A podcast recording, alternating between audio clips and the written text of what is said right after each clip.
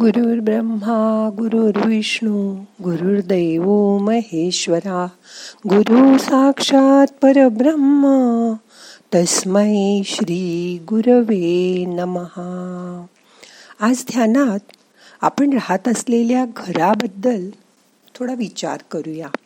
मग करूया ध्यान. ताठ बसा पाठ मान खांदे सैल करा. डोळे अलगद मिटा.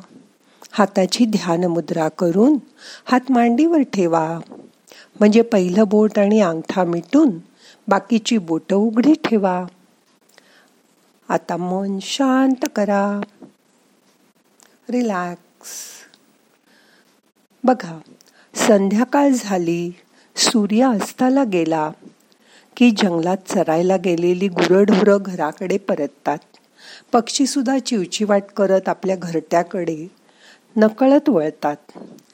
माणसांचंही असंच असतं. घरी निघायची वेळ झाली की बाहेर कितीही गर्दी असो वाहनांचा आवाज असो गडबड गोंधळ असो माणसाला त्याची पर्वाच नसते. संध्याकाळ झाली की त्याची पावलं आपोआप घराकडे वळतात. मग घर कसंही असो लहान मोठं झोपडी असो की राजमहाल त्याने काही फरक पडत नाही. प्रत्येकालाच घराचं एक आकर्षण असतं. तेच त्याला आपल्या घराकडे खेचून नेतं. म्हणतात ना घर असावे घरासारखे नको तर नुसत्या भिंती. इथे असावा प्रेम जिव्हाळा तर नुसती नाती. त्या शब्दांना अर्थ असावा. नकोच नुसती वाणी. सूर जुळावे परस्परांचे. नकोत नुसती गाणी. त्या अर्थाला अर्थ असावा. नकोत नुसती नाणी. अश्रूतूनही प्रीत झरावी. नकोच नुसते पाणी. या घरट्यातून पिल्लू उडावे. दिव्य घेऊनी शक्ती. आकांक्षाचे पंख असावे उंबरठ्यावर भक्ती.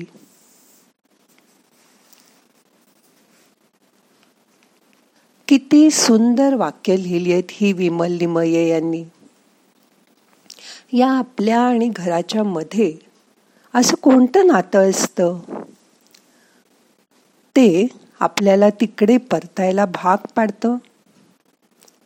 या घराभोवती एक सुरक्षित कवच असतं. तिथे गेलं की आपल्याला खूप बरं वाटतं. तिथे कुणीतरी आपली वाट पाहत असतं. अगदी घराचं दार सुद्धा आपण येईपर्यंत बंद होत नाही. या घरातच आपलं सारं गोकुळ नांदत असतं. या घरातला करता पुरुष कष्ट करून पैसे मिळवतो. आणि तो आपल्या कुटुंबातील सर्वांच्या गरजा पुरवतो. त्यांचे लाड सुद्धा पुरवतो. या घरातल्या बधांना सन्मानाने नीट जपलं जातं. मुलांच्या बाल्याची जोपासना केली जाते. घरातील मोठ्या माणसांमुळे घरावर एक प्रेमळ छाया पसरलेली असते. एका कुटुंबाला जे जे हवं ते इथे या घरातच मिळतं. मोठा श्वास घ्या. यथावकाश धरून ठेवा. सावकाश सोडा. या ठिकाणी सूर्याच्या किरणांबरोबर जागी होणारे आजी आजोबा असतात. बाहेर बागेत झाडं फुलं पक्षी असतात. घराच्या दारात कुत्रा असतो. बालमुखातील बडबड इथे ऐकू येते. त्या मुलांचं हसणं रडणं सर्व काही मुक्तपणे चालू असतं. या घरात देवपूजा होते. आजी आजोबा बाबा हे खणखणीत आवाजात स्तोत्र म्हणत असतात. भाऊ बहिणी एकमेकाशिवाय एवढासाही खाऊ पाहिजे कधी हसतात कधी रुसतात तर कधी अगदी जोर जोरात जीव घेऊन भांडतात सुद्धा. आई त्यांचं लटकं रागावून भांडण सोडवते. हल्ली घरातील एखादा सदस्य शिक्षणासाठी अर्थार्जनासाठी साता समुद्रापार गेला तरी त्याचं सगळं चित्त या घरातच अडकलेलं असतं. घराशी असलेले बंध त्याला कधीच या घराला या घरातील माणसांना विसरू देत नाहीत. छोट्या छोट्या आठवणी आठवणींनी आपलं मन त्या घरात भरलेलं असतं. हीच भारतीय एकत्र कुटुंबाची खासियत आहे. त्याचंच बाहेरच्या जगाला आकर्षण आहे. शतकानुशतके ही भारतीय कुटुंबातील नात्याची वीण एवढी घट्ट कशी होते? असं बाहेरील देशातील लोकांना फार आश्चर्य वाटतं. तिथे दहावी बारावी झालं की मुलं हॉस्टेलला लांब आईवडिलांपासून राहतात. आणि एकदा घर सोडलं की बहुतेक परत घरी राहायला येतच नाहीत. आपल्याकडे अजून तरी असं नाही आहे निमित्ताने लांब राहत असलं तरी दर सॅटरडे संडेला घरी यायचं ही प्रथाच आहे जणू. म्हणूनच किती संकटं आली. करोनासारख्या महामारीने थैमान घातलं. तरी आपली घरं मोठी असल्यामुळे कोणी आजारी पडलं तरी होम क्वारंटाईन करून लोक परत बरी होत होती. या घरातील भिंती अगदी दारं खिडक्या सुद्धा आपल्या भावभावना जाणतात. आपण रडलो की त्याही रडतात. आपण हसलो की त्याही हसतात. घरातील वयस्कर लोकांचा मान राखणं मुलं आपोआप आईवडिलांकडे बघून शिकतात.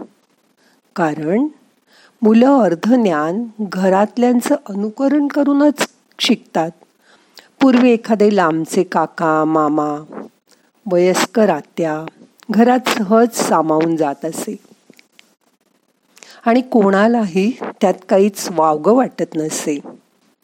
कारण त्यांनाही घरातल्या कुटुंबाचा एक भाग मानलं जायचं. त्यांच्या छोट्या मोठ्या दुःखावर हे घर हरुवार फुंकर घालायचं. त्यांच्याही आठवणी त्या घरामध्ये जपल्या जायच्या. त्यांना अंजारून गोंजारून परत आपल्या माणसात आणायचं. हे ही काम प्रेमळपणाने सर्वांच्यात ते पाण्यासारखे मिसळून करत असत. कारण या सगळ्यात घराचं दार सदा सर्वांसाठी उघडं असायचं. कारण कुणी ना कुणीतरी घरात असणारच अशी प्रथा होती. घराला कुलूपसुद्धा अगदी क्वचितच लागायचं. नेहमी आला गेला पै पाहुणा यांची वर्दळ असायची.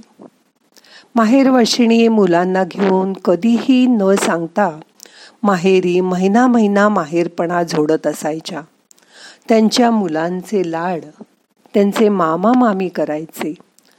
तुझं माझं असं काहीच नसायचं. आहे ते सगळं आपल्या सर्वांचं. अशी भावना लहानपणापासून जपली जायची. घरात रुजवली जायची. या घरातून बाहेर पडणारा प्रत्येक जण वास्तूला सांगून येतो असं म्हणत असे. व आल्यावर घराच्या उंबऱ्यात उभं राहून आई मी आलोय.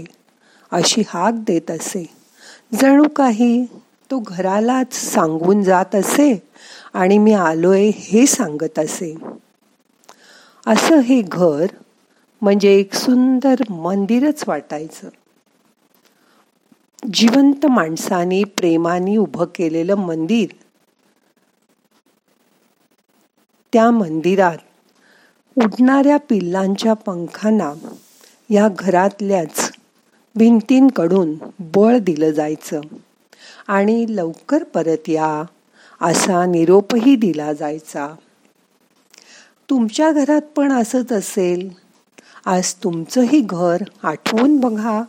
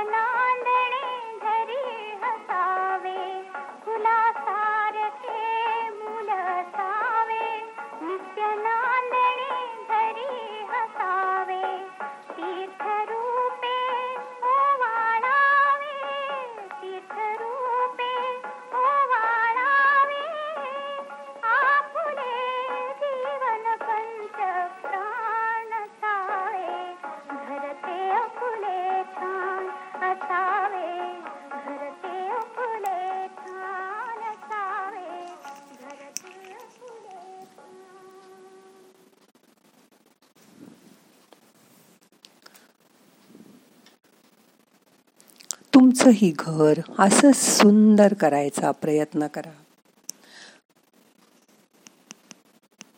आता आपल्याला आजचं ध्यान संपवायचंय. प्रार्थना म्हणूया. नाहम करता हरि करता हरि करता हि केवलम. ओम शांती शांती शांती.